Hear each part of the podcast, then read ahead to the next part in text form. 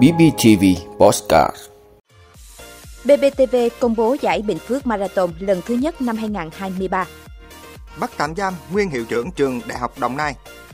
Năm tháng đầu năm 2023, xuất khẩu cà phê của Việt Nam vượt mốc hơn 2 tỷ đô la Mỹ. Cao tốc Bến Lức Long Thành đình trệ, nhà thầu kiện VEC ra trung tâm trọng tài quốc tế. Triệt phá đường dây vận chuyển ma túy từ châu Âu về Việt Nam. Số ca tử vong liên quan đến súng đạt mức kỷ lục ở Mỹ. Đó là những thông tin sẽ có trong 5 phút tối nay ngày 7 tháng 6 của BBTV. Mời quý vị cùng theo dõi.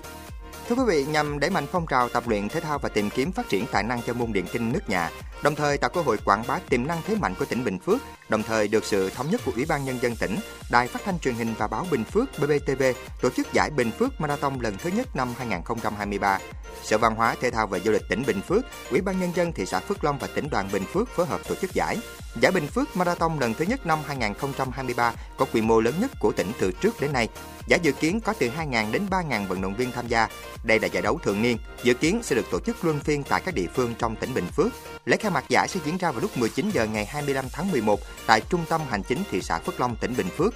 Giải đấu sẽ diễn ra chính thức vào ngày 26 tháng 11 năm 2023, xuất phát và về đích tại Trung tâm Hành chính thị xã Phước Long.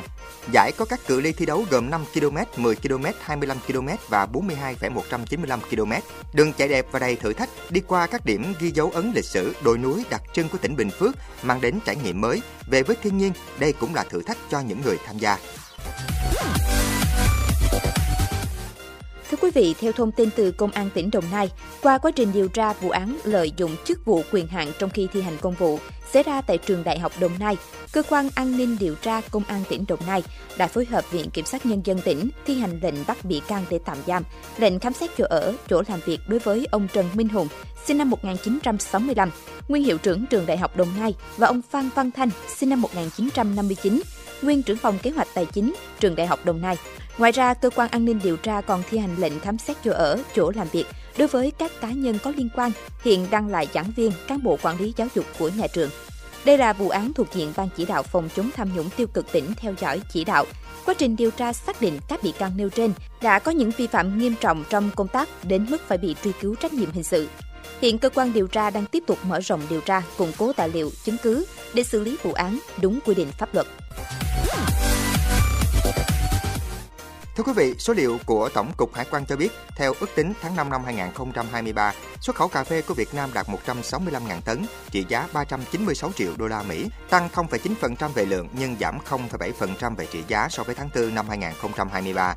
Tuy nhiên, so với tháng 5 năm 2022, tăng 15,7% về lượng và tăng 21,8% về trị giá.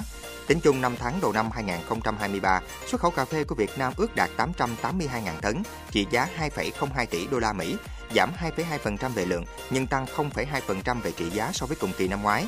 Tháng 5 năm 2023, giá xuất khẩu bình quân cà phê của Việt Nam ước đạt mức 2.399 đô la Mỹ một tấn, tăng 5,3% so với tháng 5 năm 2022. Lũy kế 5 tháng đầu năm 2023, giá xuất khẩu bình quân cà phê của nước ta ước đạt mức 2.295 đô la Mỹ một tấn, tăng 2,4% so với cùng kỳ năm ngoái. Quý vị, Văn phòng Chính phủ vừa có văn bản gửi các bộ Giao thông Vận tải, Tài chính, Xây dựng, Ủy ban Quản lý vốn nhà nước tại doanh nghiệp, truyền đạt chỉ đạo của Phó Thủ tướng Trần Lưu Quang về điều chỉnh chủ trương đầu tư cao tốc Bến Lức Long Thành. Cao tốc Bến Lức Long Thành là dự án quan trọng quốc gia do VEC làm chủ đầu tư, được phê duyệt đầu tư từ năm 2010. Với chiều dài 57,8 km, tổng vốn đầu tư dự án khoảng 31.320 tỷ đồng. Dự án sử dụng vốn vay ODA từ Ngân hàng Phát triển châu Á ADB, Cơ quan Hợp tác Quốc tế Nhật Bản JICA và nguồn vốn đối ứng trong nước. Tuyến cao tốc này được VEC chia thành 11 gói thầu thuộc 3 đoạn tuyến với 3 hiệp định vay vốn nước ngoài khác nhau, trong đó có 2 hiệp định vay vốn ADB, một hiệp định vay vốn JICA. Tuy nhiên, việc đầu tư xây dựng cả 3 đoạn tuyến đình trệ từ giữa năm 2019 đến nay do nhiều nguyên nhân khác nhau dẫn tới việc một số nhà thầu thi công dự án kiện VEC ra Trung tâm Trọng tài Quốc tế Singapore để yêu cầu bồi thường theo hợp đồng đã ký kết. Thưa quý vị, Công an thành phố Hà Nội cho biết, Phòng Cảnh sát điều tra tội phạm về ma túy vừa triệt phá một ổ nhóm mua bán trái phép chất ma túy từ châu Âu về Việt Nam. Theo đó, qua công tác nắm bắt tình hình, công an phát hiện ổ nhóm trên do Hoàng Tiến Dũng cầm đầu. Thủ đoạn của Hoàng Tiến Dũng là mở một đại lý chuyên cung cấp nước tinh khiết tại huyện Yên Mỹ, tỉnh Hưng Yên nhằm che giấu hoạt động mua bán và vận chuyển ma túy trái phép. Dũng và đồng bọn vận chuyển ma túy đi khắp nơi dưới vỏ bọc, vận chuyển hàng hóa thông thường. Bên cạnh đó, Hoàng Tiến Dũng còn mở một quán ăn đêm cho vợ tại huyện Văn Giang, tỉnh Hưng Yên để ngụy trang làm điểm giao dịch ma túy. Cơ quan công an cho hay, Dũng nhập ma túy từ châu Âu về Việt Nam thông qua đường chuyển phát bưu chính quốc tế. Ma túy khi nhập về được ngụy trang là những mặt hàng thực phẩm và đồ gia dụng.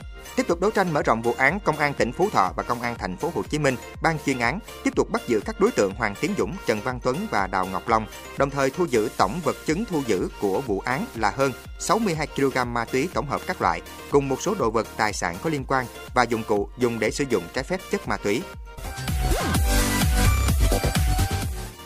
Thưa quý vị, theo một báo cáo mới từ Trung tâm Giải pháp về bạo lực súng đạn John Hopkins, đại dịch bạo lực súng đạn ở Hoa Kỳ nguy hiểm hơn bao giờ hết vào năm 2021.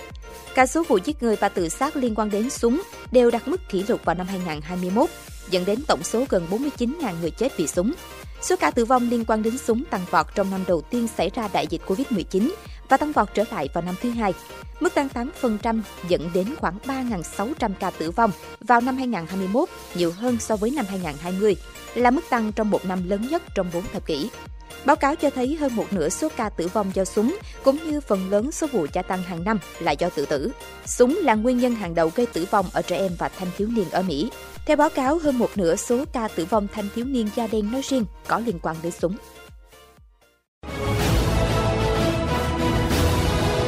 Vị đã luôn ủng hộ các chương trình của Đài Phát thanh truyền hình và báo Bình Phước. Nếu có nhu cầu đăng thông tin quảng cáo ra vặt, quý khách hàng vui lòng liên hệ phòng dịch vụ quảng cáo phát hành số điện thoại 02713 887065.